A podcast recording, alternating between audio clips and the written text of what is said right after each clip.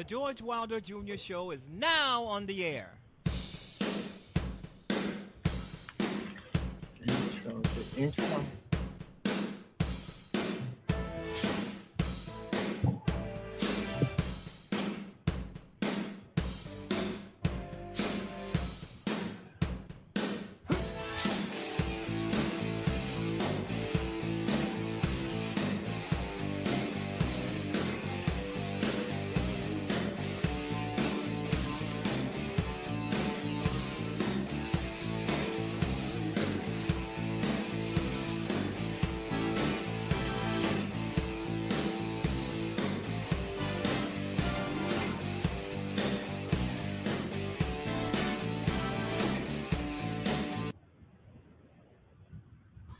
The George Wilder Jr. Show is now on the air.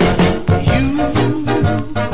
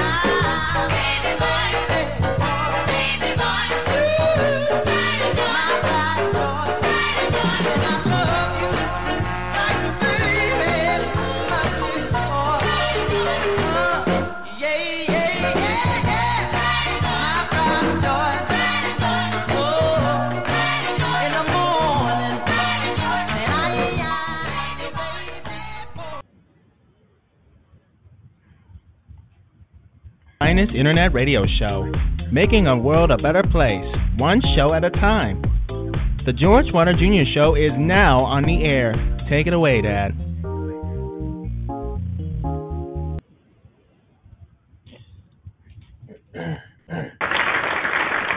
All right, welcome to the George Wilder Jr. Show, everybody. Thank you, thank you so much for tuning in, listening, and being a part of it. And thank you for being a dedicated uh, listener to the show, and um, that's always appreciated. The George Wilder Jr. Show is now on the air. oh wow, uh, it, it's just so fun. It's just wow, my tongue is tired. I can't talk. It is just so fun, much fun doing the show, and I enjoy it all the time. And as long as I know you're out there and you're listening, because it if it wasn't for you, it wouldn't be here. You know, I know I got supporters of the show. I know I do not have certain supporters of the show. That's fine. That's beautiful. That's the way of the world. Um, in some cases, you have to, um, you know, you, you have to kind of um, earn your support. Some in some areas, of, in some areas, I've earned it. In some areas, I probably have not earned it, but I'm still working on it. All right, anything goes on the George Wilder Jr. Show. I'm, I'm uh, talking and all that stuff. We got a, a whole slew, slew of guests uh, for uh, next month. I mean, we have every day that I'm supposed to be on the air booked. Yes, yes, yes, yes, yes. Hate lies. Have no home here. Have no homes here. Uh, why are you troubled and why do you doubt? Why do doubts rise in your mind? Smile. I'm reading this, okay? uh, smile and hold your head and hold on to your happiness. I guess I was alluding to Donald Trump there. All righty. Let no one doubt you. Be the leader you dreamed of becoming. Let no one put you down. let the world know what you can do. Stay away from losers and assholes, and and be your true self. Okay, that's something I made up and wrote, and I'm trying to read it. I don't know. I I try to read stuff without having my glasses on. You if you if you've been listening to the show, you know when I have my glasses on and when I do not have them on. Uh, I'm I'm totally not going blind. I'm not going blind. Sometimes I don't even need my glasses, you know, to read. Um, I think the last time I was at the doctor, the eye doctor, she told me I had uh, 20/20 vision after uh, uh, examining. And then the next week I went to the eye doctor. They said you need glasses. So you, it, it it's kind of uh, uh, I don't know what they're doing or anything, you know. But I do know I do not have 20/20 vision. However, I'm not going blind like I thought I was going to go blind. But I don't want to jinx myself here. Anyway, anything goes on the George Wilder Jr. Show. Free talk commentary on the George Wilder Jr. Show. And right now, I'm looking at Rudy Giuliani and Jeff Sessions. Before I get into anything about these guys, it is a great day in the city of Chicago. I hope it's great wherever you are in the world. I know, um, I mean, when you turn on the night, nightly news, there's always some negative and bad things they're saying about Chicago, which is probably true. But in retrospect, this is a great town. It's a beautiful city. I mean, have you ever been downtown Chicago, the Chicago Loop? Just about everything that I, just about everything that I write about in my stories and in my novels and whatever I'm doing, uh, it's Chicago. It's Chicago. I mean, if I'm writing about Dracula, monsters, or whatever, it's it's Chicago. If I'm writing about um, Maxine Monroe, it's Chicago. If I'm writing about whatever it is, you know, it's about Chicago. Even if I'm writing my autobiography or memoir, it's about Chicago because this is where I live. This is all I know just about. And as a writer, you have to really write about places that you know of. You really can't make up stuff, uh, places. You really can't make up places that you haven't never been. I mean, I I can't write about New York or Los Angeles or, or Montana Georgia, uh, because I have not lived in those places. I can make references to them, but I really can't uh, give you much detail on what's going on in those uh, uh, states without doing some heavy, heavy, heavy research. You can probably get away with writing about places that you never gone or never been if you do some heavy, heavy research. One of the things I liked about the writer Robert Ludlum, I mean, uh, every every place, everything that he wrote about, he visited. There was no place if he wrote about Egypt or something, he he been there. He wrote about Iran or or some little town in Iraq or Turkey or or somewhere in the United States. He visited there. Sometimes he would visit there just to write his books. Uh, he's deceased now, and uh, you know he he's one of my favorite writers, if my, if not my the favorite writer, Robert Ludlum. Okay, that's a that's a plug for Robert Ludlum, right? yeah. Well, anyway, let me get back to what I'm watching on the on the on my computer screen. Rudy. Okay, I might have recused myself too. Okay, there's this Rudy Giuliani and Jeff Sessions on the same on the same screen, computer screen here. I just pulled it up. I just turned it on, and. Uh, as you, as you know, Jeff Sessions works for Donald Trump. He's in the Department of Justice. He has recused himself from the Russia investigation. Donald Trump doesn't like it. Donald Trump's lawyer, brand new lawyer, Rudy Giuliani, said, I would have recused myself too. Donald Trump has been in news been in the news saying he's disappointed with Jeff Sessions for recusing himself from the Russia investigation because he wanted Jeff Sessions to kill it and crush it. So his lawyer is saying he would have done the same thing if he was in Jeff Sessions' place. Uh, uh, and, and now I'm wondering if Trump isn't pulling out his hair or taking it taking it off, you know. So because uh, Rudy Giuliani is just a gift that keeps on giving. I mean, he he is the worst thing for, for Donald Trump. He is actually throwing Donald Trump under the bus. Rudy is throwing Donald Trump under the bus. Instead of trying to be Donald Trump's defender, he said, "Yeah, well, yeah, well, yeah, yes, he did it. Donald Trump did it, but this is what happened." he throws Donald Trump, and he's throwing Donald Trump under the bus right now with this statement saying that he would have recused himself too, just like Jeff Sessions had recused himself from the Russia investigation, in which Donald Trump is pissed off about that. Now he he's either pissed off at Rudy Giuliani and Jeff Sessions because they both uh, uh, uh, basically admitting that Donald Trump is probably guilty, and these people work for him, and these are the people he's hired to protect him. Yet they're throwing him under the bus. Wow, this administration is just one of the worst in um, in the universe. I was going to say the history, but the universe. This is a mess.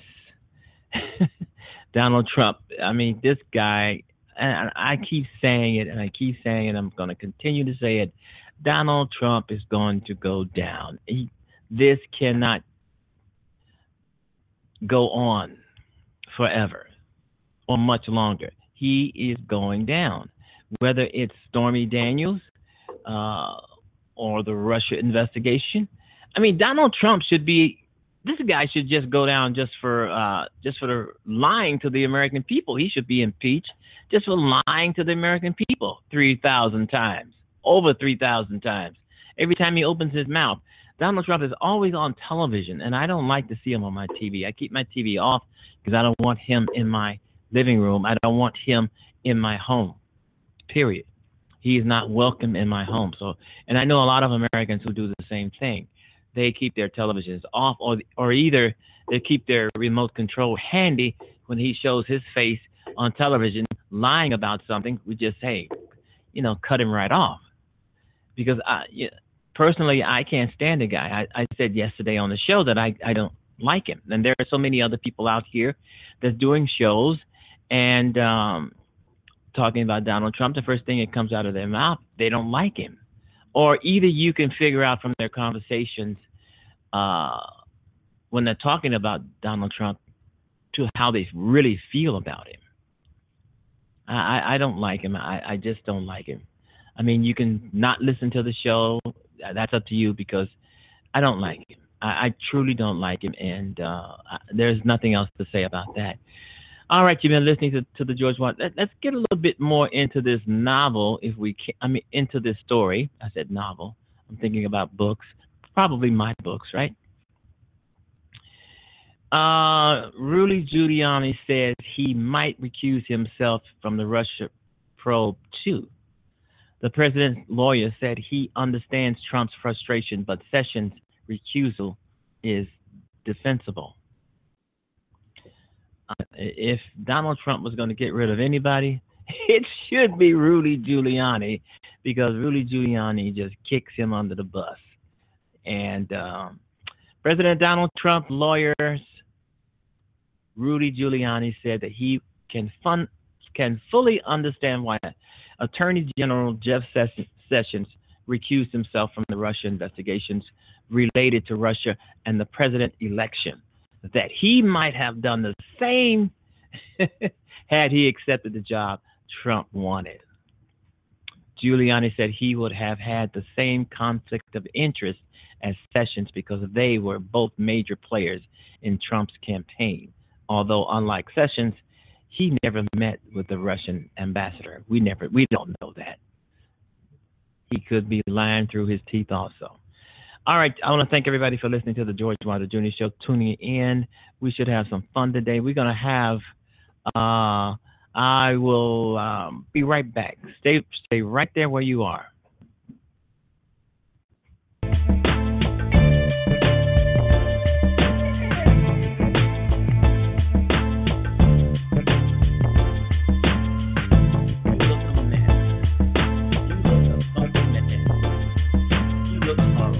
What is,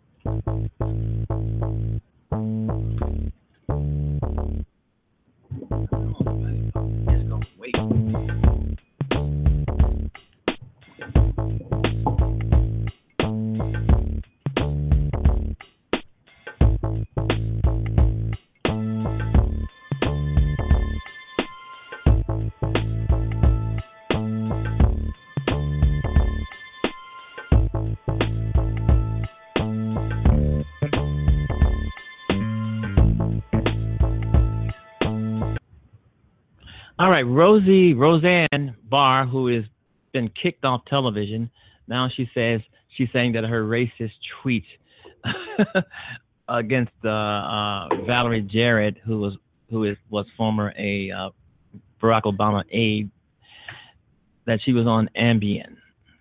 These people always look for something or someone to blame uh, for their stupid re- behavior you know, and she said she was going to quit Twitter. She's right back on it. You know, she'll find herself. She, I mean, she's a millionaire. She, she, it's not going to hurt her to be out of work. Somebody will pick her up. Fox News, maybe. You know, some hate group, white supremacist group will pick her up. She'll be fine. She'll be fine. But I do agree with Valerie Jarrett that Donald Trump sets the tone in America. He sets the tone, and the tone is at this hour racism. All right, you've been listening to the George Wilder Jr. Show on Blog Talk Radio. Let's see what's happening here. All right, you're on the George Wilder Jr. Show. Hello. Ah, you're on the George Wilder Jr. Show. Hi, George. It's Kathy Kelly. How are you? Hi, Kathy Kelly. How are you doing? Where are you calling from? I'm doing very well. I'm calling from New York. Now, I have to tell you, as a fellow uh, radio host, I need a favor from you. Okay. What is it? Um, I'm, mar- I'm married to the radio DJ known as Kid Kelly. I don't know if you're familiar with his work. I guess you could call me Mrs. Kelly. Okay, I know I'm, I'm not familiar with his work, but you know I'm not uh, uh, familiar with a lot of uh, work that uh, radio show hosts do. But I know you're out there. Believe me, I, I know you're out there, and I know you're doing a great job. Uh, so what's on your mind? Well, uh, Kid is up for uh, induction in the uh, Radio Hall of Fame. He's never been inducted in the Good. Radio Hall of Fame. Congrats, lots of luck. And, you know, my husband started at Z100 in 1988. He's been programming Sirius Hits 1 uh, for many years now. And quite frankly, Uh-huh. he's been ignored, ignored for many years uh, by the Radio Hall of Fame. So we're really, you know, we're asking fellow people in the radio community that we respect, like you and uh, your audience, to to vote for him because it's been it's been very hard as a prominent radio DJ to be denied entry into this into this prestigious club. Where can I go and listen to a, maybe a, a, a show or a, broad, or a podcast of him, and uh, you know, Of so I can really get a feel The for his show. The easiest thing to do, uh, you can look him up, Kid Kelly on YouTube. And Okay, um, Kid Kelly on you know- YouTube. Is that Kelly with a K? Yeah, if you go to YouTube.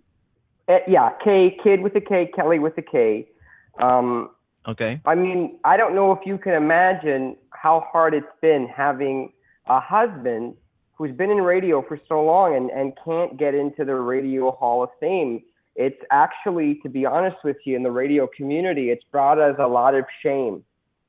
People look down. So what do you want me to do? You now, want you want- it or not? So what do you want me to do? You want me to mention him on the show every now and then, or or just uh, uh oh, I that would. kind of that thing? would be that would be above and beyond George. I mean, George, we, Okay. he is such a fan of your show. Believe it or not, he Uh-huh. he Uh-huh. turned me on to it, and I'm sort of doing the um, I'm sort of doing the parade for him because he he he doesn't have it within him to do it himself. He's too proud. But I, I, personally, I personally am not going to be married to a man who can't get into the Radio Hall of Fame. You understand? Wow. Yeah, that's. I mean, it's a it's a must that he be in the uh, Radio Hall of Fame. You know, I mean, Uh, as I I'm, yeah, go ahead, George. Please, you're on a roll. I was yeah, go say, ahead. I was gonna say I'm gonna uh, as soon as the show is over, I'm gonna take a look at the uh, uh, the YouTube uh, channel that you gi- given me, and then I'll get back and I'll make you know make that decision on it. So how George, I'd love that. how Because I have Yeah, to tell gonna- you. Yeah, go ahead. You go Yeah. ahead. You go ahead. Uh, I mean I was I um I'm in the radio I've been in the radio business for a while, and uh, hey, I'm always out there to help fellow. Uh, broadcasters because that's what it's all about you know i mean helping each other. Of we're all doing the same thing. We're all on the same page. I mean it's not And about George- you know it, yeah. I don't know if you've experienced this, but we're right now treated like, and I'm not exaggerating, we're treated like lepers in the radio community because of this. How Well, people people are at, at functions where we go with other radio people who have been inducted. They refuse to speak our names because he's not in the radio Hall of Fame. Wow. Well, I- I really I don't care if they speak my name or not. I, I, you know, I'm gonna do my show because I love doing Yeah. it because it's fun Well, and it's helping and that's other how people he out feels. there. And that's how he Mhm. feels. Don't get me wrong, but personally, as his wife, I mean, I have to drop the kids off at school three blocks away because I, I can't Mhm. face the other moms anymore. hmm I'm afraid they're going to say, also- "Oh, you know, your husband didn't get in. It didn't get in this year. He didn't get in." I don't want to have that conversation. You know. Huh? No, no, no, no, no. You're you're okay. What's that, George? Caller. I said you're okay. yeah, I'm Go here. right ahead. Can you hear me?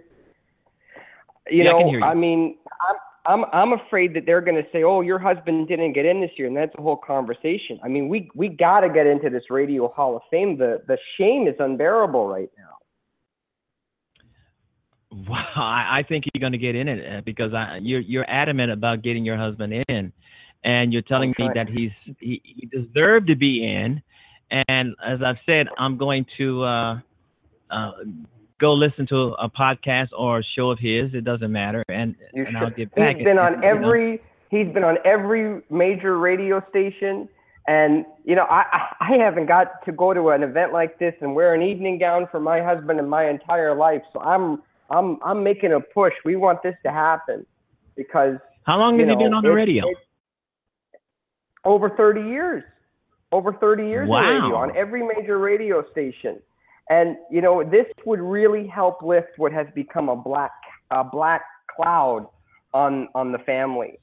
And I I really need your help in in doing that. I really need your help. Okay.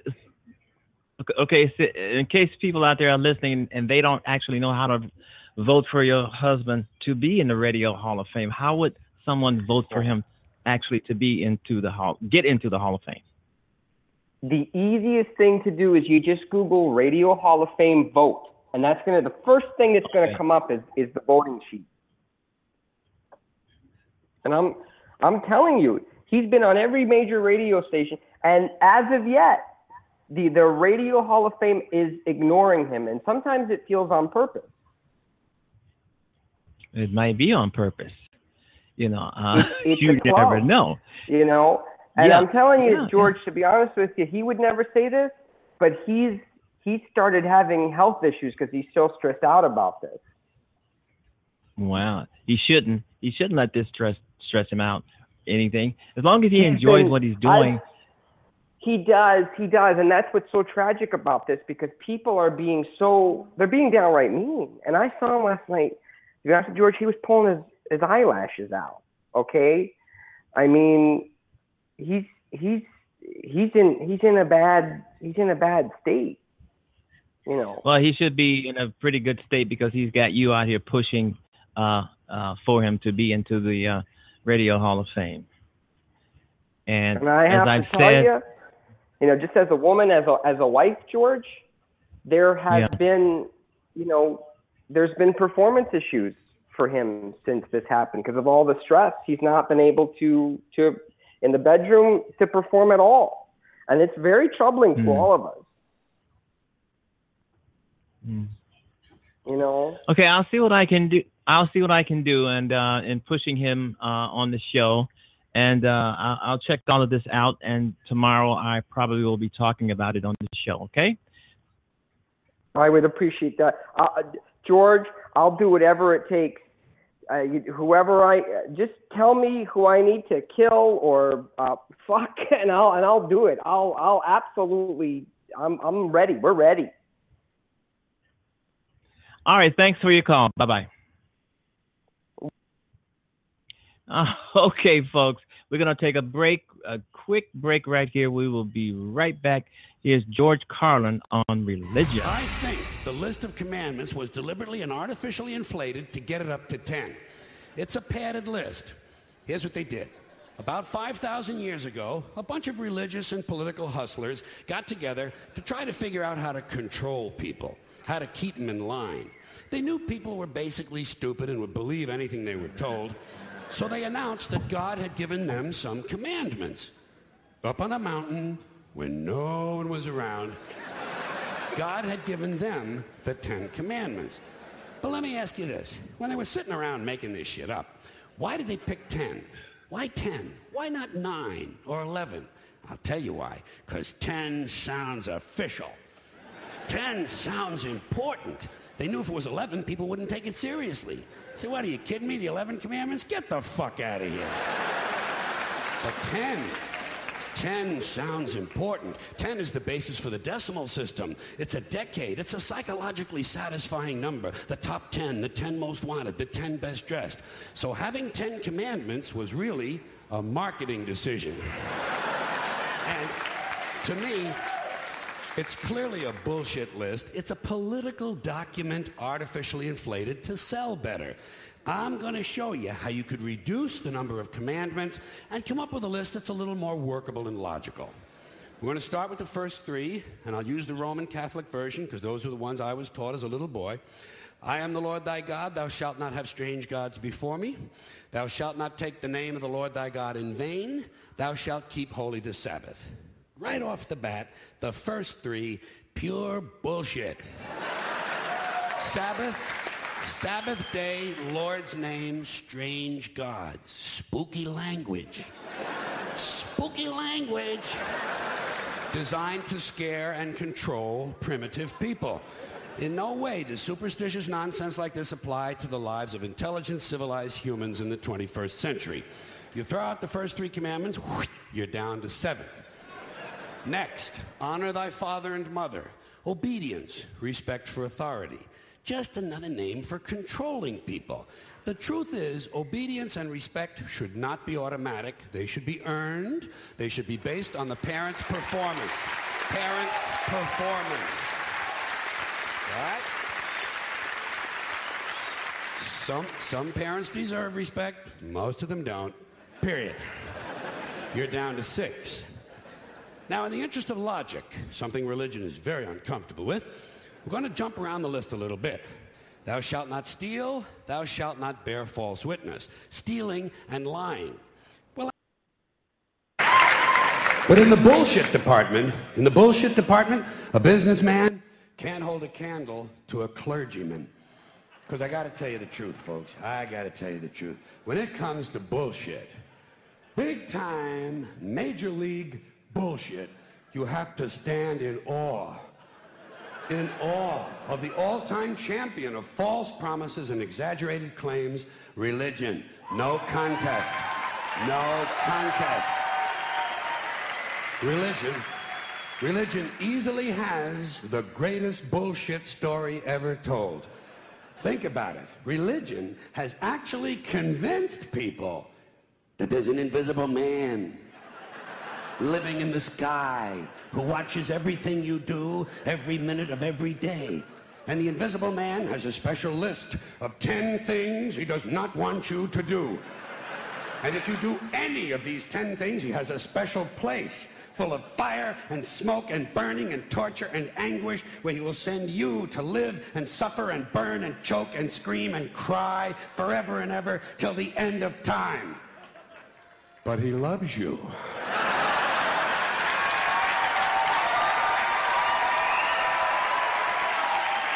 He loves you. He loves you and he needs money. He always needs money. He's all powerful, all perfect, all knowing, and all wise. Somehow, just can't handle money. Religion takes in billions of dollars. They pay no taxes, and they always need a little more. Now, you talk about a good bullshit story. Holy shit.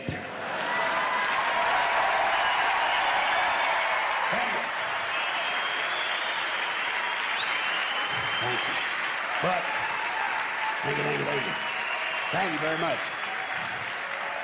But I want you to know, I want you to know something. This is sincere. I want you to know, when it comes to believing in God, I really tried. I really, really tried. I tried to believe that there is a God who created each of us in his own image and likeness, loves us very much, and keeps a close eye on things. I really tried to believe that, but I got to tell you, the longer you live, the more you look around, the more you realize something is fucked up. Something is wrong here. War, disease, death, destruction, hunger, filth, poverty, torture, crime, corruption, and the ice capades. Something is definitely wrong. This is not good work. If this is the best God can do, I am not impressed. Results like these do not belong on the resume of a supreme being. This is the kind of shit you'd expect from an office temp with a bad attitude. And just between you and me, in between you and me, in any decently run universe, this guy would have been out on his all-powerful ass a long time ago. And by the way, I say this guy because I firmly believe, looking at these results, that if there is a God, it has to be a man. No woman could or would ever fuck things up like this. So, so, if, if, if there is a God, if there is, I think most reasonable people might agree that at least incompetent and maybe, just maybe, doesn't give a shit. Doesn't give a shit, which I admire in a person and which would explain a lot of these bad results. So rather than be just another mindless religious robot, mindlessly and, and, aimlessly and blindly believing that all of this is in the hands of some spooky, incompetent father figure who doesn't give a shit, I decided to look around for something else to worship, something I could really count on. And immediately I thought of the sun. Happened like that. Overnight, I became a sun worshiper. Well, not overnight. You can't see the sun at night. First thing the next morning, I became a sun worshiper. Several reasons. First of all, I can see the sun, okay? yeah. Unlike some other gods I could mention, I can actually see the sun. I'm big on that. If I can see something, I don't know, kind of helps the credibility along, you know? So every day I can see the sun as it gives me everything I need. Heat, light, food, flowers in the park, reflections on the lake, an occasional skin cancer, but hey, at least there are no crucifixions and we're not setting people on fire simply because they don't agree with us. Sun worship is fairly simple. There's no mystery, no miracles, no pageantry. No one asks for money. There are no songs to learn. And we don't have a special building where we all gather once a week to compare clothing. And the best thing, the best thing about the sun, it never tells me I'm unworthy. Doesn't tell me I'm a bad person who needs to be saved. Hadn't said an unkind word. Treats me fine. So I worship the sun. But I don't pray to the sun. Know why? I wouldn't presume on our friendship. It's not polite. I've often thought people treat God rather rudely, don't you? Asking you know, trillions and trillions of prayers every day, asking and pleading and begging for favors. Do this, give me that. I need a new car. I want a better job. And most of this praying takes place on Sunday, his day off. It's not nice, and it's no way to treat a friend. But people do pray, and they pray for a lot of different things. You know, your sister needs an operation on her crotch. Your, your brother was arrested for defecating in a mall. But most of all, you'd really like to fuck that hot little redhead down at the convenience store. You know, the one with the eye patch and the club foot, huh? Can you pray for that? I think you'd have to. And I say, fine.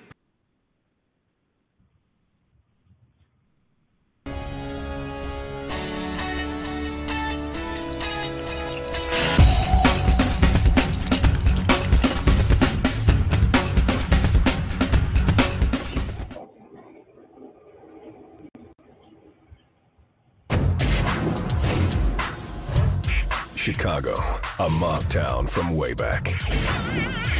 Outlaws. You know, we did what we wanted. This ain't no toy, G. What it is, homie. Nigga, what?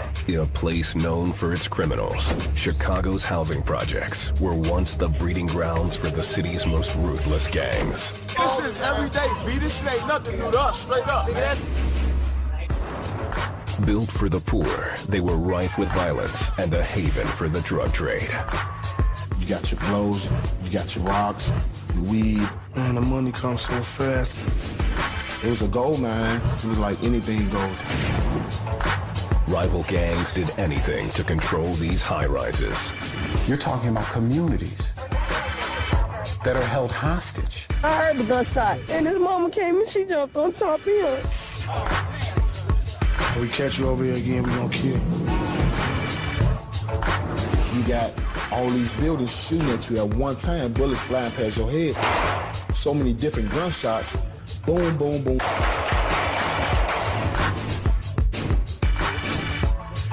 Welcome to Chicago, a gangster city.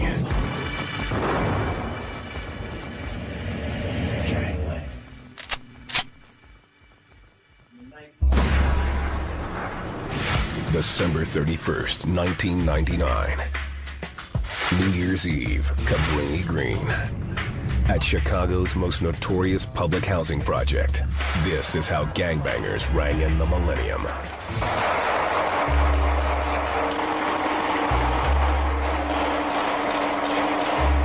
We was walking down the streets with AK-47s and all type of, you know, pistols. We would just walk around shooting and doing what we do. The shooting spree was an annual ritual. Most Cabrini residents knew to stay indoors on New Year's Eve. Some slept in their bathtubs to avoid stray gunfire. And you really have to be careful because you don't know where them shots coming from. Things got so bad that over the years, police shut down the streets around the housing project. At first, for only an hour or so. Later, for the entire night.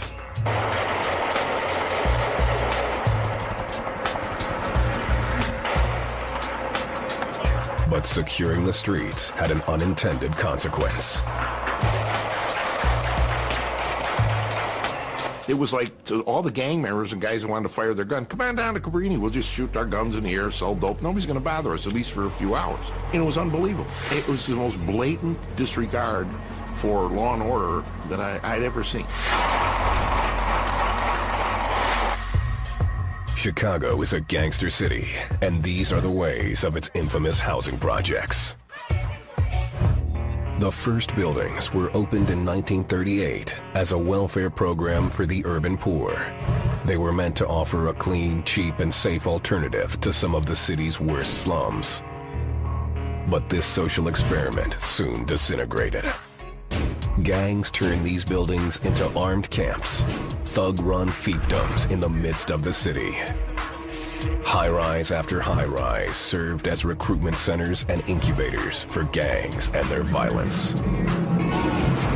It's always been about power and dope. And uh, if you look at it, they're basically very much like the mafia. You know, they all have their nicknames, and it's all revolving around violence for control. Rival bangers openly battled for the right to set up shop, with cocaine and heroin as their merchandise. Many of these young people felt, hey, we're on the outside looking in.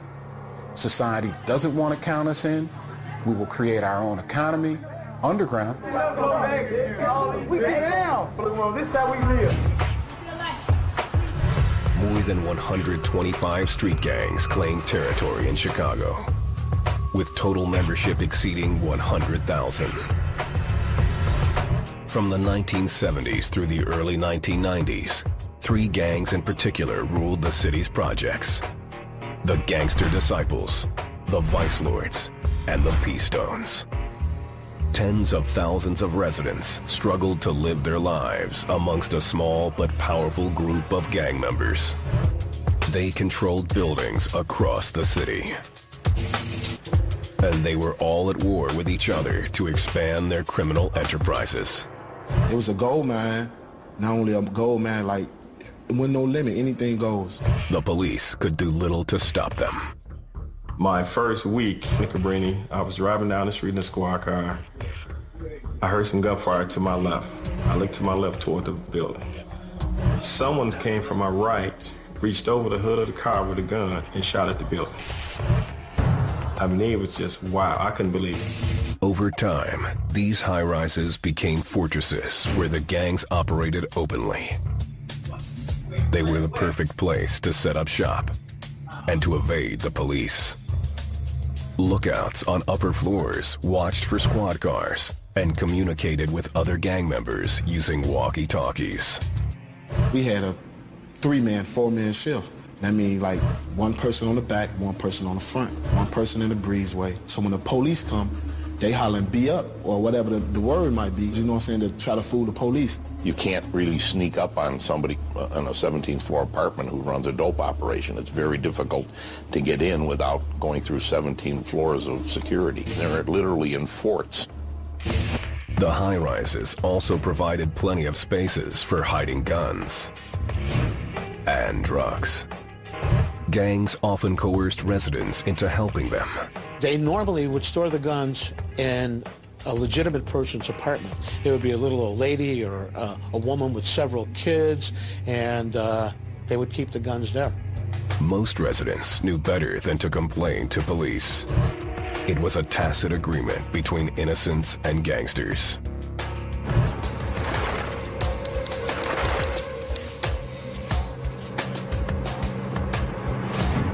You deal with the police or you deal with us. Y'all got to see us every day.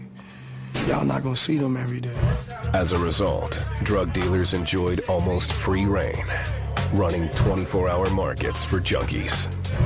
They screened their customers and served them with workmanlike efficiency. If you come in the building, security supposed to pat you down, search you. If you've known, people know you already because you're from the projects or whatever, you go straight up and get your drugs. For marijuana, it would be like on the left side of the building. If it was cocaine, that would be the fourth floor. The heroin would be like the ninth floor. And we kept the elevators uh, working. We had a person that would ride the elevator up with the residents, the customers. Dealers made thousands of dollars a day. I could be downstairs with probably two, three thousand dollars worth of cocaine, and it'd be gone in probably 30 minutes. It was free enterprise. That meant when the guy come in, if my bag's better than yours, I'm gonna get the sale. The rise of powder and crack cocaine propelled the Gangster Disciples, or GDs, more than any other Chicago street gang, to the top. The Disciples' leader, Larry Hoover, cultivated a drug empire that, according to the Department of Justice, at one point earned in excess of $100 million a year.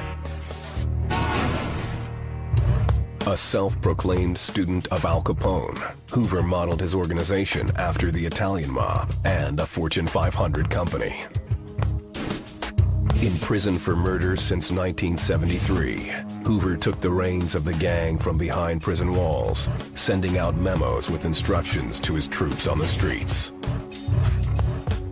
Larry Hoover was the ultimate voice. He was the chairman of the board, and he had underlings that worked for him, who had underlings that worked for them, and then each community had a boss. And these guys ran this thing like a machine.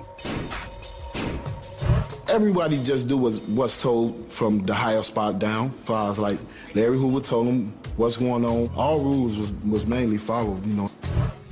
Hoover's biggest innovation was a street tax on drug deals. In exchange for the right to sell drugs at the housing projects, dealers had to share 70% of their earnings with the gang. These guys are minimum wage drug dealers. Most of the underlings make enough money to buy Pampers, buy some sneakers, give their girlfriend some money to help with the rent, and they have to be there tomorrow because it's an ongoing job for them.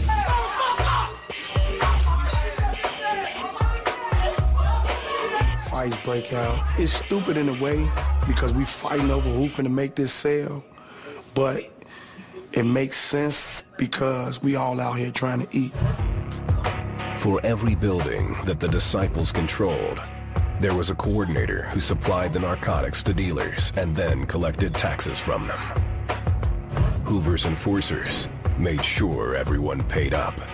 As the gangs run every drug spot here in the city. There's no what they call independence. It doesn't work like that. Selling dope has been the fastest, easiest way for many young men to earn money while growing up in the projects. It's like want this piece of candy, this good candy, right? You want it, I mean, and it's just that easy to, to, to get affiliated.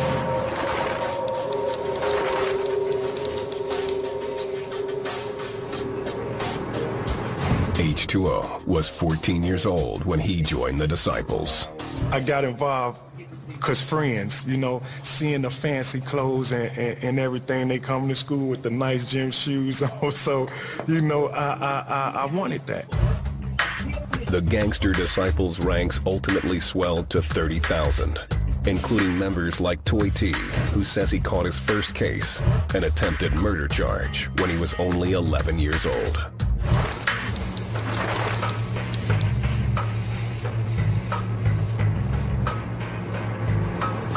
95% of Cabrini was GD, so whatever you've been around all your life, that's what you're gonna grow for the beat, you know what I'm saying? As the gangster disciples rose to power, they battled their enemies, the Vice Lords and P-Stones, for control of the drug trade. Chicago's public housing complexes became war zones, carved up by gang rivalries.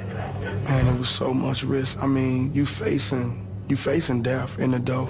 The gangs waged a guerrilla war, using sniper attacks against each other. You would never know.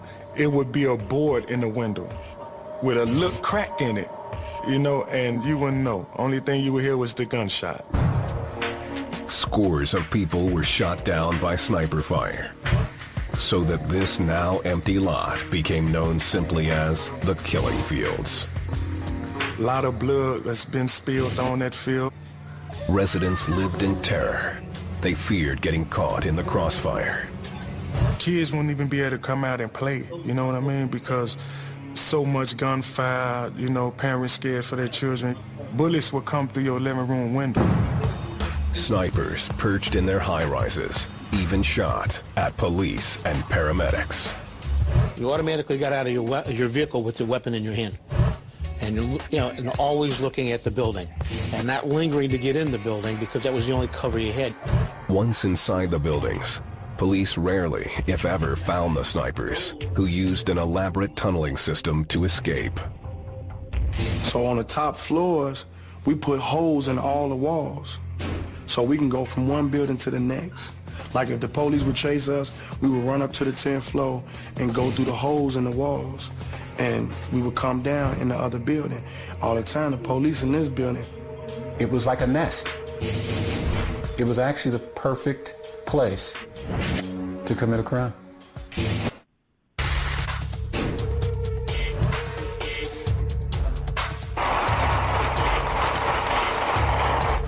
By the 1990s, Cabrini Green, one of Chicago's most notorious housing projects, had earned a reputation as a Wild West shooting gallery.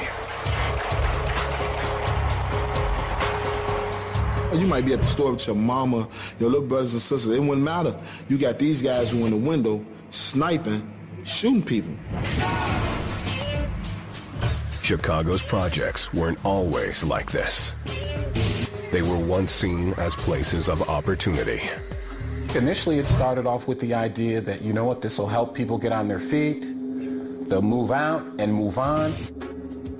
The city first broke ground on Cabrini Green in 1942, building dozens of row houses over a slum so dangerous it became known as Little Hell. These units initially housed the working poor, mostly Italians. But over time, that changed. During the 1950s and 60s, African Americans from the South flooded into Chicago looking for a better life. You're talking about folks coming up from places like Mississippi and Arkansas who were very poor and uneducated. As they were coming up, many jobs left cities, which left uh, many neighborhoods like Cabrini Green in chaos. These new arrivals required additional public housing units to be built. But many white city councilmen refused to allow them in their wards. Mayor Richard J. Daley appeased them by building several new projects on the traditionally black south side of the city. The largest were the Robert Taylor homes. It had 25,000 registered tenants. And you probably could add three people to every lease. So now you're talking about, in that community, 75,000. By 1975, 92% of the people here were on public assistance, and there were nearly three children for every adult, most of them single mothers. Chicago police officer Eric Davis patrolled the projects where he'd grown up for 18 years. He says it was the federal welfare system and the flaws in its design that tore families apart. Well, we'll give you public aid. We'll even increase it for you having more children, but the father or the husband can't be in the home. And they would send out the social workers to check, and he would be gone for a week because he never knew when the social worker was going to come. And after a while, he just wasn't there at all. Within a few years of opening, conditions in these buildings deteriorated to the point of them being just as bad as the slums they replaced. Urine in the hallways, urine in the stairways, urine on the elevators, lights knocked out. It was, looked like a war zone. Chicago's housing projects became islands of poverty and incubators for street gangs. Gang life gave a whole generation of young black men a sense of identity and belonging. You don't have no good role models around you every day. When you around negativity every day, you know this like a magnet. It's like a magnet. It's gonna come to you. Men like Larry Hoover, leader of the Gangster Disciples, lured young recruits with the promise of fast, easy money selling drugs. Mom's got the dealing with the drug thing, so she couldn't provide the way she used to. You know what I mean? So eventually I turned to the streets and was able to get all the things that mom was lacking on. Hoover also offered something unique, respect. Outlaws in the uh, hood. The man speak love, you know what I'm saying? Honor and respect, you know what I'm saying? And if you make somebody embrace, you embrace someone and make them feel like you really love them, you care about them, of course they're going to follow you. Hoover required the disciples to live by a set of laws that were distributed in printed form to all members. These laws prohibited them from using drugs and stealing from or showing disrespect to other members. 90% of the men in ghettos work with a pride thing. You wasn't gonna get respect if you wasn't giving it. They also followed what they called the five P's. Proper preparation prevent poor performance. Everyday life things, you know, keep yourself up to par, you know, like a, a man or a young man supposed to. You know, look nice, first appearance mean everything. I live by this. And whether some people know it or not, some of the, the laws and policies that we do abide by, it's not to destroy man, but it's to create one. But the most important of all laws was the one called silence and secrecy. See no evil, speak no evil. Whatever we talk about, whatever, I mean, everything we go through, if nobody else seen it and it was something drastic, it's between me and you. That's, that's our love. Cabrini Green became a world unto itself, run by the laws of the street. The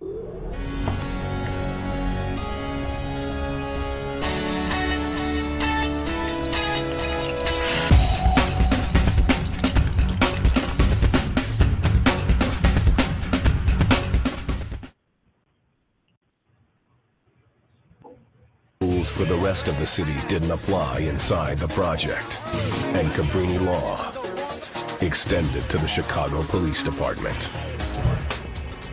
July 17th, 1970. Cabrini Green is launched into infamy. Sergeant James Severin and Officer Anthony Rizzato were at Cabrini as part of an all-volunteer program working to build relationships with the community. They were crossing a baseball field when two snipers took aim. They intentionally shot these two officers. Intentionally, yeah. It's an out-and-out uh, murder. Severin and Rizzato were killed, police say, to seal a truce between two rival gangs, the Gangster Disciples and the Cobra Stones. But the snipers didn't stop there. One of the officers that went out there to the, out onto the field to retrieve, I believe it was Officer Severance. The rounds were coming, they were still shooting at them, and the rounds were coming off the ground and around the car. No one else was killed, but the incident confirmed who was in charge at Cabrini Green. The truce that sealed the fates of Severin and Rizzato was short-lived. The Disciples and Cobra Stones soon started shooting at each other again, and at the police. It wasn't uncommon to have gunfire uh, erupt, uh, especially at police. Uh, maybe not intending to uh, hit the officer, but certainly to scare him away, let him know this is our turf. In the spring of 1981, Chicago Mayor Jane Byrne vowed to end the lawlessness and improve living conditions at Cabrini Green.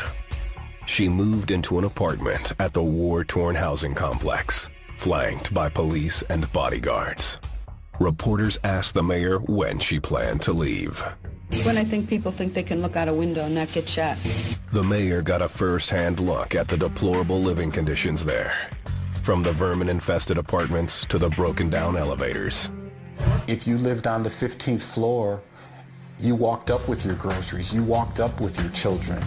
Conditions improved during the mayor's stay, but the experiment lasted all of three weeks before Byrne returned to her luxury condo less than a mile away. Because while she was there, there was no drug dealing. There were no gang shootings. It was utopia. But uh, the mayor went back home and gave the building back to the gang that was there. The mayor's stay had another unintended consequence. While she was there, the building where the mayor lived had its back doors sealed to increase her security.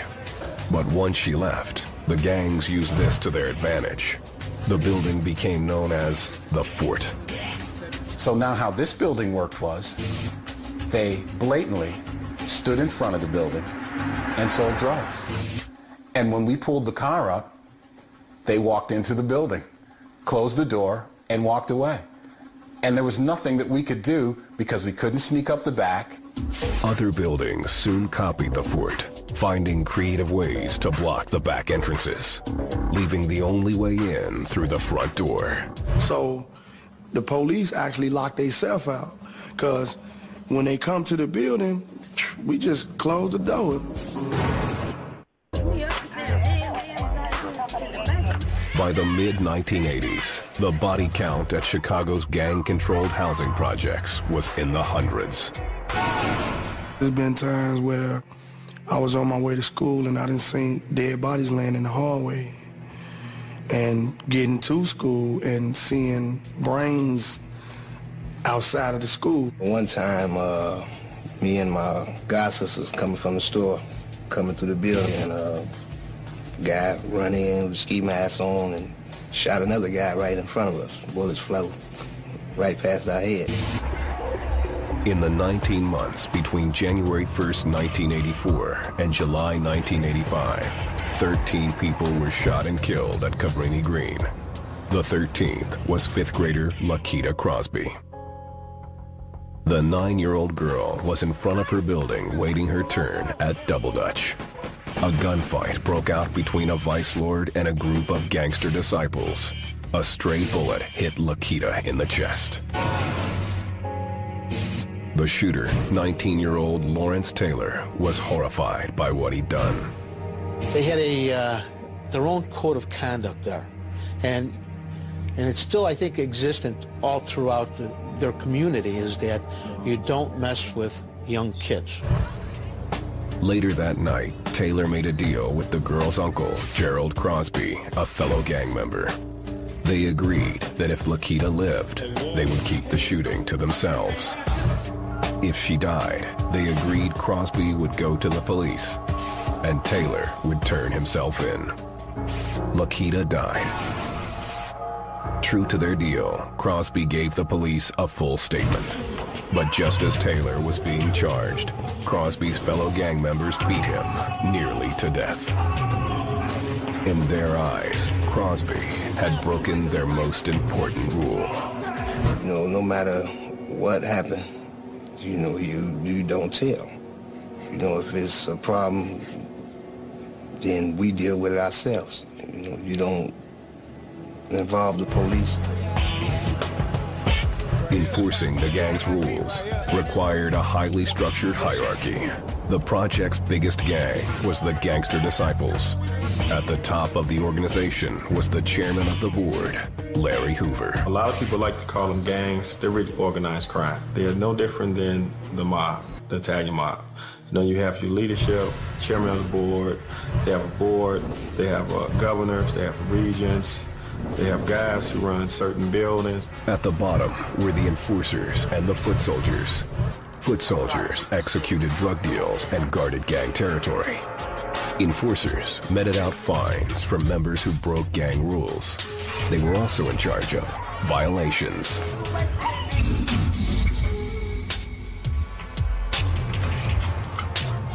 These punishments were doled out according to the crime. If a uh, individual was a, was the lookout and the police made the arrest, well, he was violated. You get shot in the leg or shot in the uh, uh, buttocks.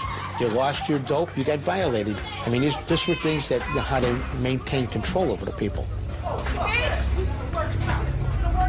The worst violation you can get was that that that that PhD. A punker head is when your face is all swollen up and beaten. Won't, your mama won't even know you. That would be from uh, uh, di- being uh, uh, uh, disrespectful, insubordinate, you know, stealing, rape, things of those nature. You done what you was told, you know, and you wasn't gonna be told twice. And guys, you know, honored that.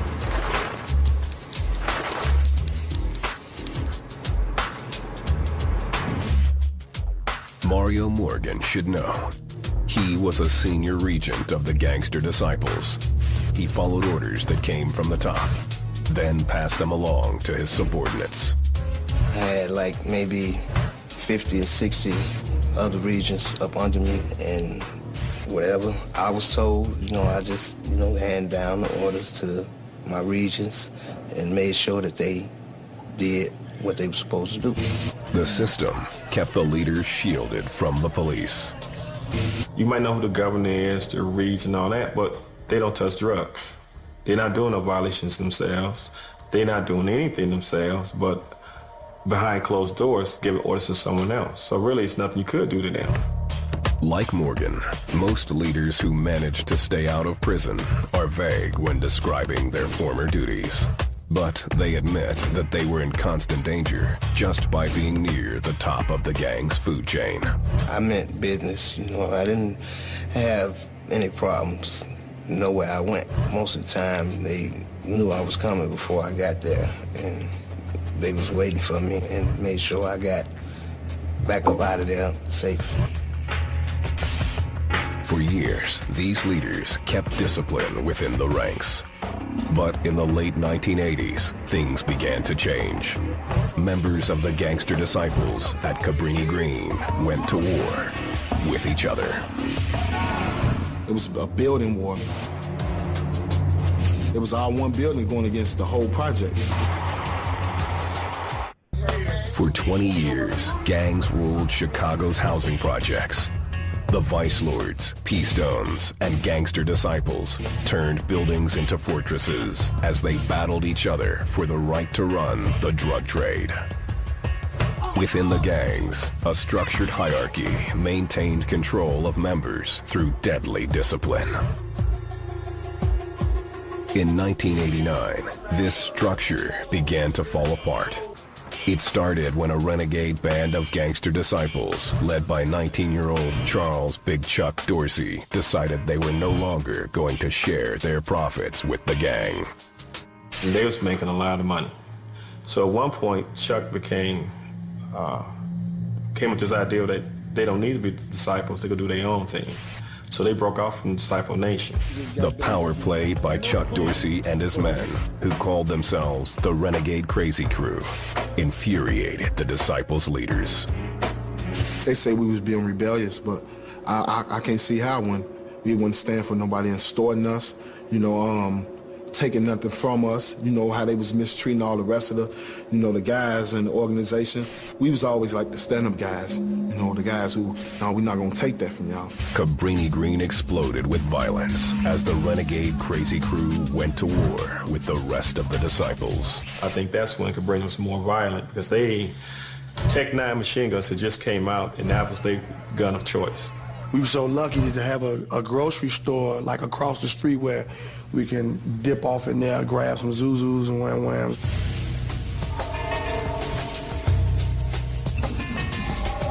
You got all these buildings shooting at you at one time, bullets flying past your head. So many different gunshots. Boom, boom, boom, shock, shock, shock, lock, lock, lock.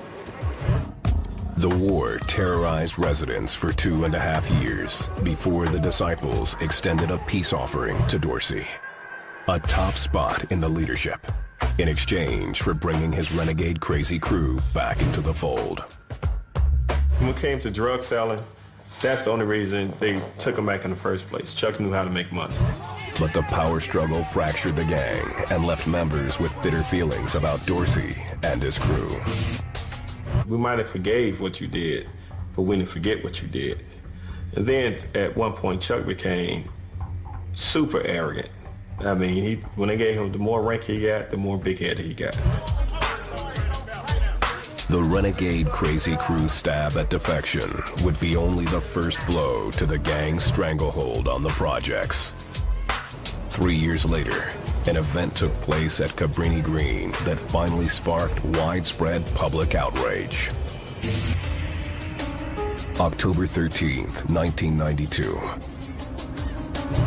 First grader Dantrell Davis was holding his mother's hand, walking the 100-foot distance from his building to Jenner Elementary School. A sniper, located inside one of the gang-controlled buildings, shot Dantrell in the head. I seen the fire, and I seen him fall flat on his back. And his mama came and she jumped on top of him. The suspect, 33-year-old Anthony Garrett, later told police he shot Dantrell by mistake.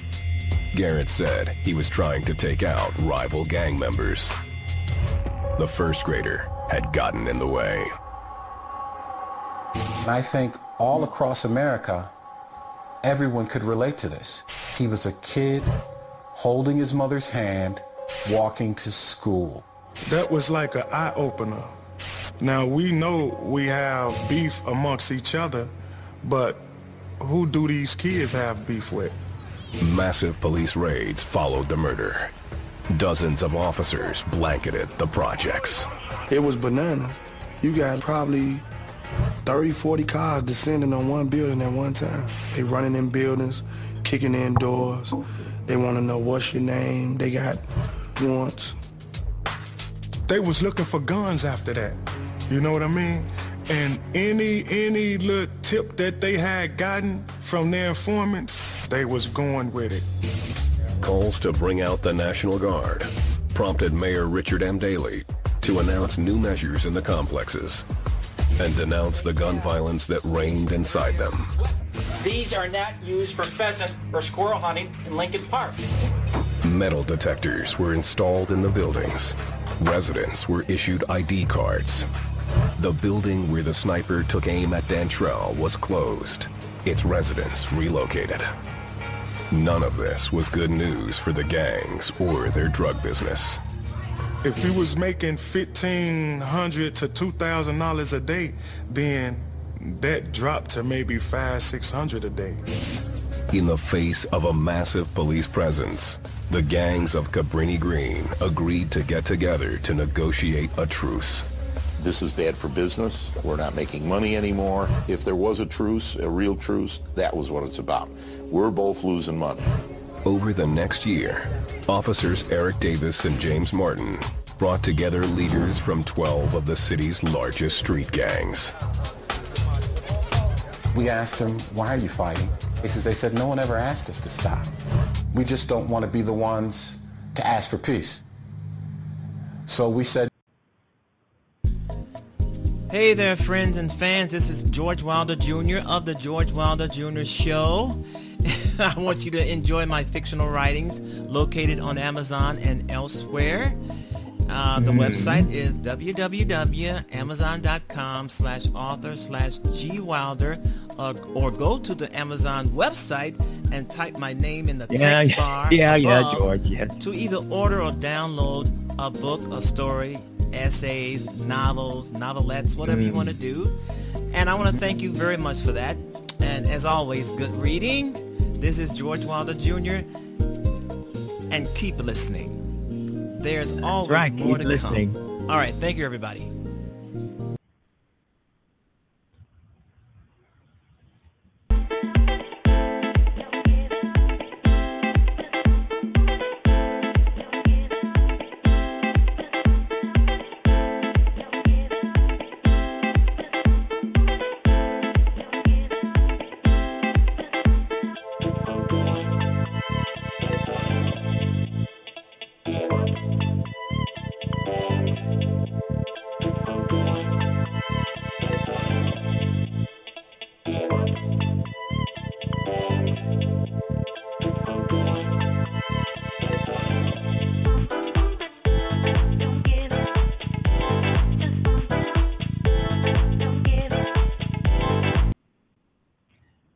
All right, the George Wilder Jr. Show is back on air. Thanks everybody for uh, giving me a little bit of uh, air here, and it's always appreciated.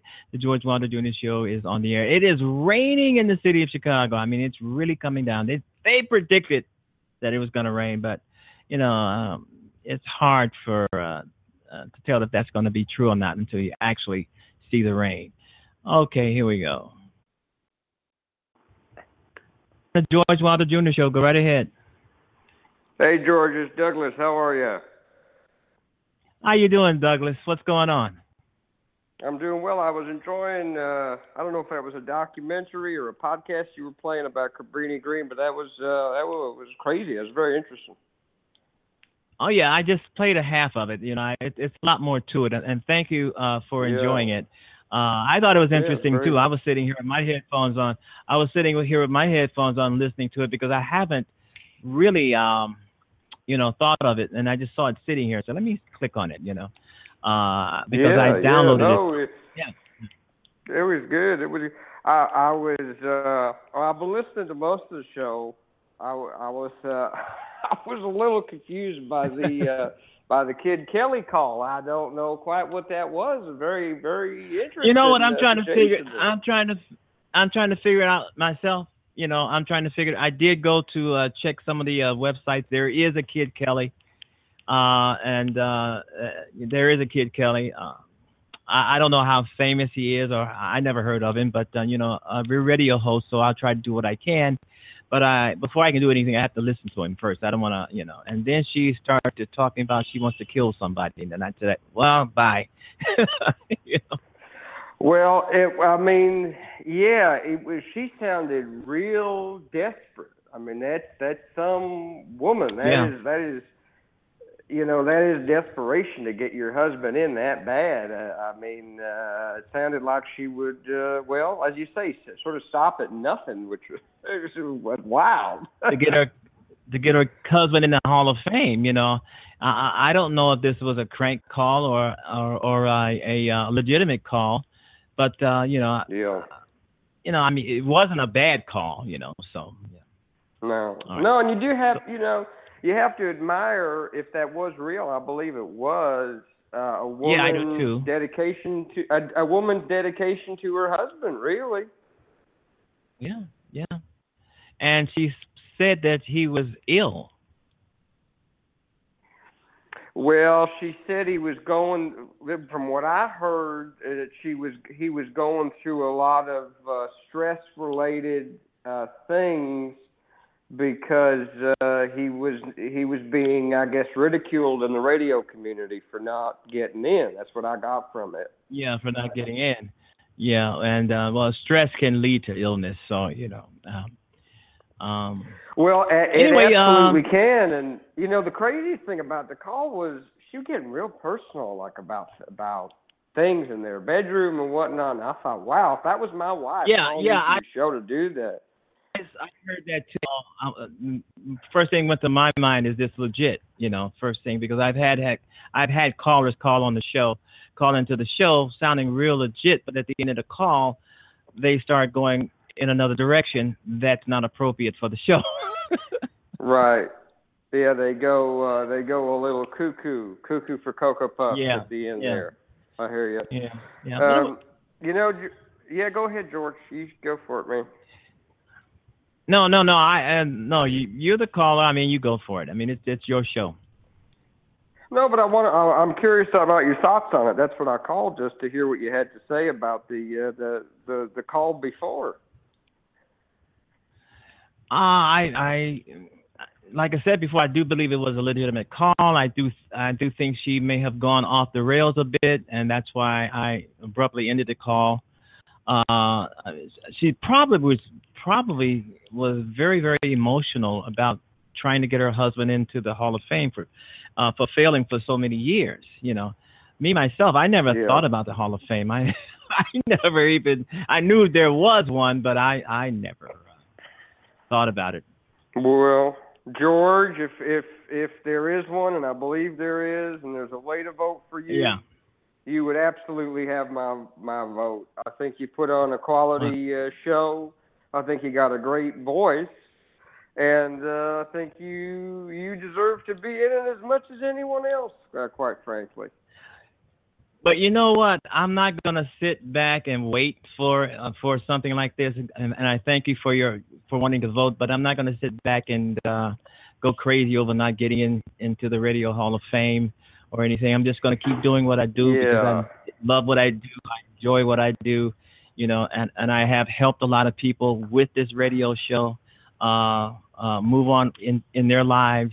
So that's the most important thing to me. They can have the Radio for Hall of Fame if they want to put me in. That's great. If not, then I'm fine with it. Well, that's a real healthy attitude because I mean, you Mhm. don't want to be where you're pulling your like she was saying you're pulling your eyelashes out and and you're having Yeah, I think she said he was having he was having stomach trouble at one point. Yeah, well, well, it'll never happen. you know, but you know, I, I, um, I told her I'm gonna check stress, it. Yeah, go ahead, George.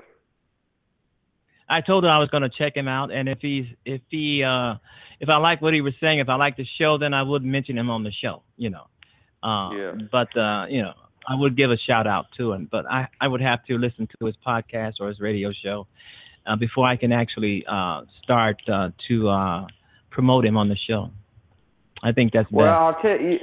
You know, well, you're right. You're wise to do it. Uh, I have heard of Kid Kelly before. It is. Uh, I think he he he was on uh, uh, Z100. I think back in the day.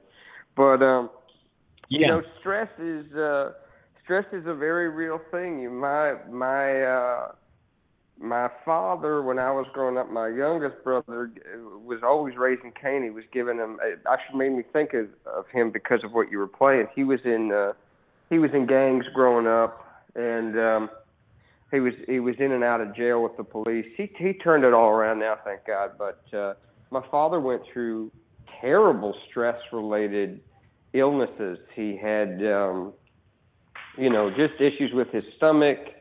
I mean, at one point Yeah. it got really weird. He started like like jarring his own urine, and and I mean it got very bizarre. George, very very odd. I can imagine. All right, I want to thank you for your call because we're running out of time here. I want to George, get some of these. uh, uh, do you have a big do you have a big cock? I mean, uh, I've, I've been meaning to ask you for a long time. Uh, if you're if you if you're hung, uh, because I you do have a nice uh, voice, of course, George. Thank you. Um, and uh, I, I've always wondered uh, if you are well uh, well endowed. Uh, in the uh, well endowed. What do you mean? Uh, built or something like that, or uh, nice body yeah, or something like that? yeah. Well, um, see, I've been having I haven't had a decent bowel movement in uh, about 20 years, and that's owing to stress.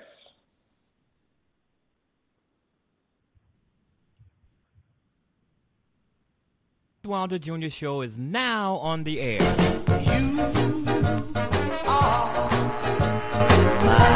pride and joy. And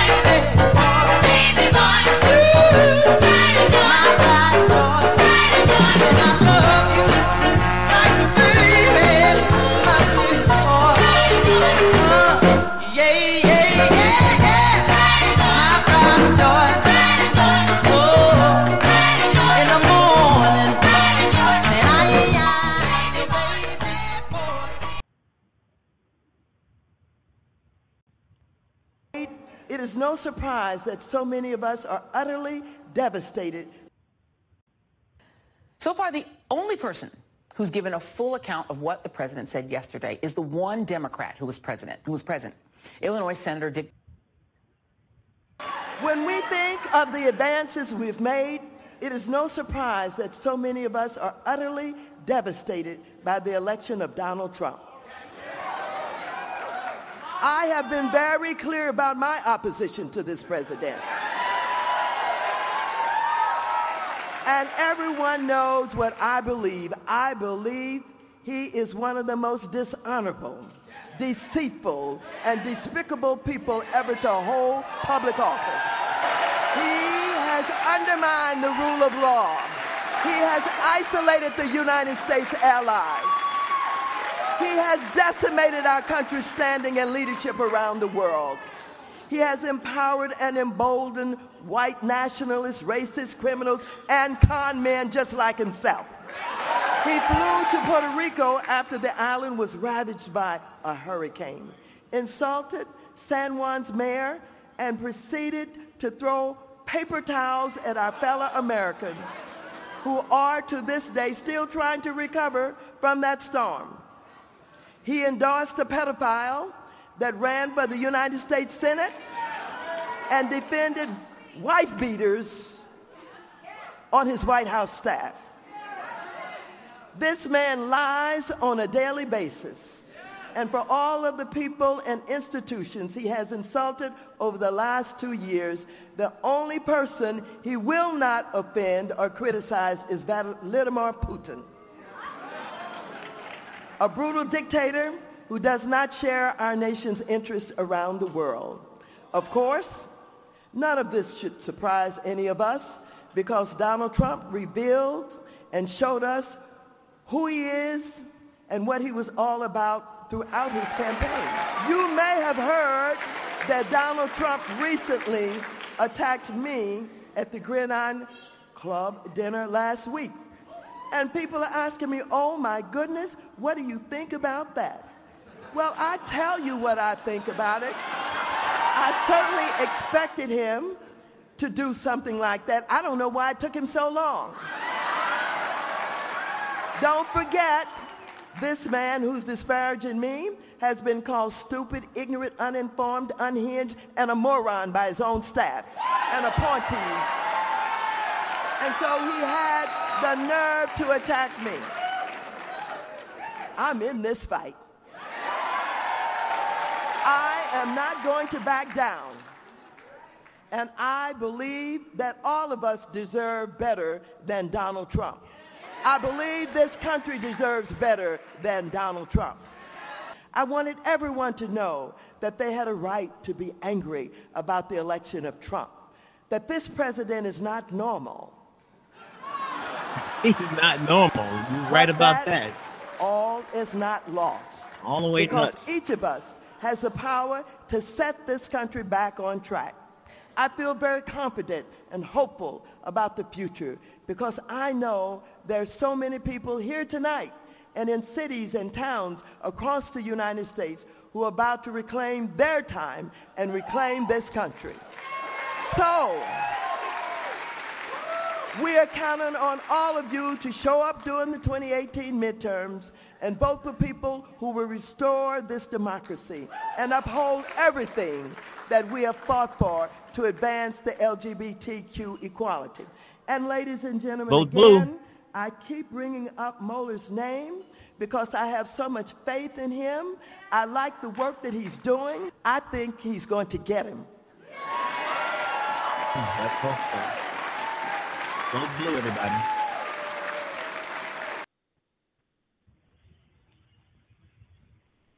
Russia, uh, representing Hollywood on that committee.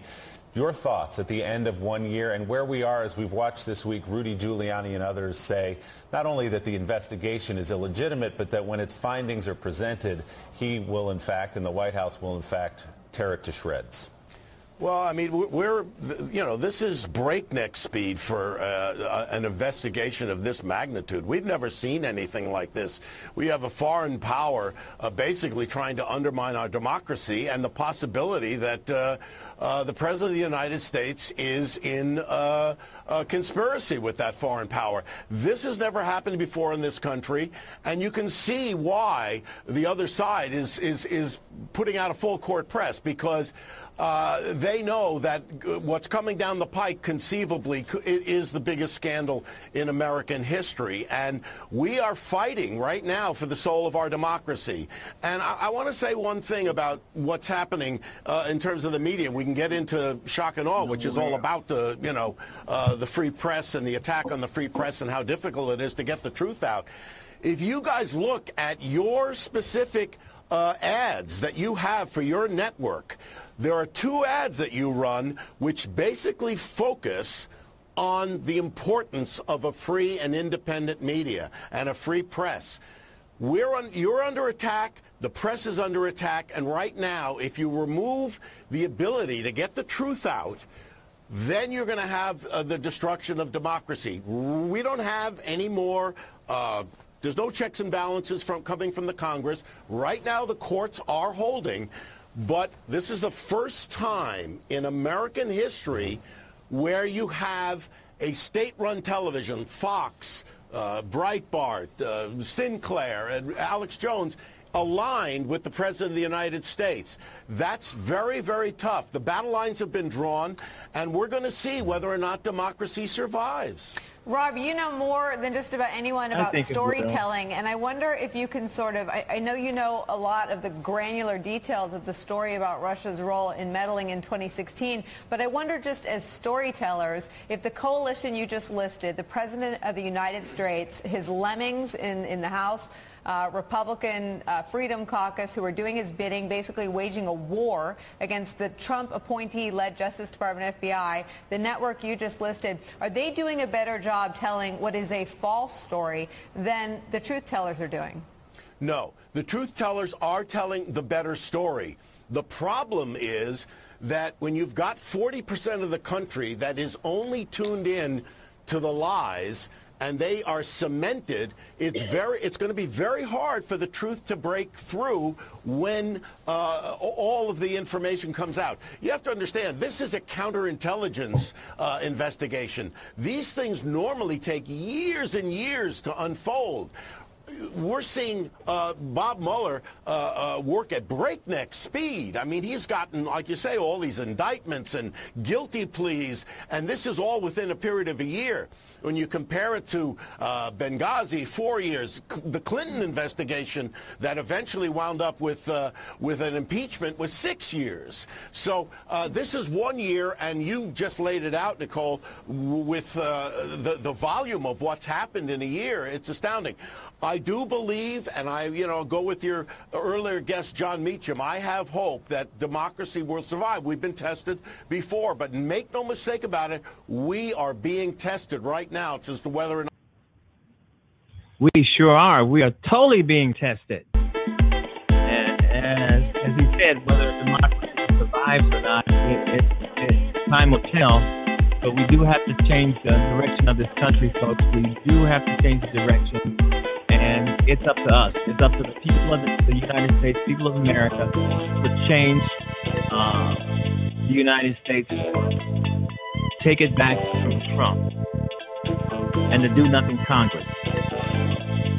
The Congress that refuses to check and balance this guy.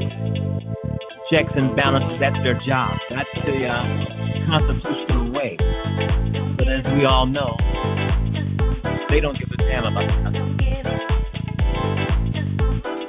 Vote blue. We have to vote these people out. But we're going to lose our country. There's no doubt about it. We're going to lose our country. We're going to lose the Constitution. We're going to lose everything. We have to vote blue. We have to vote heavy.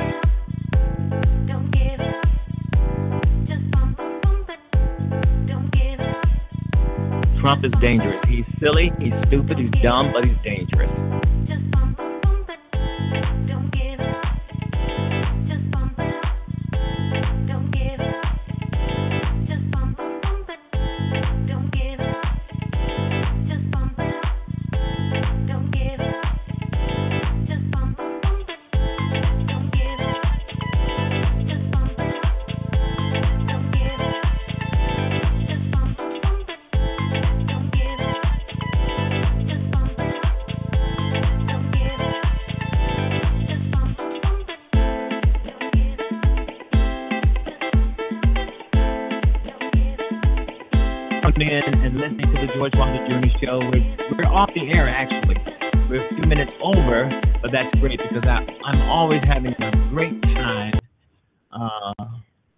The radio. I'm always having a wonderful time. Just like I told the last caller who wound up who ended up being a kook.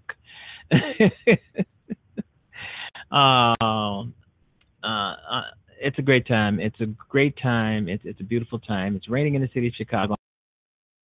I'm gonna thank everybody for tuning in again tomorrow and next month because I have a whole slew full a full calendar actually a full calendar of guests.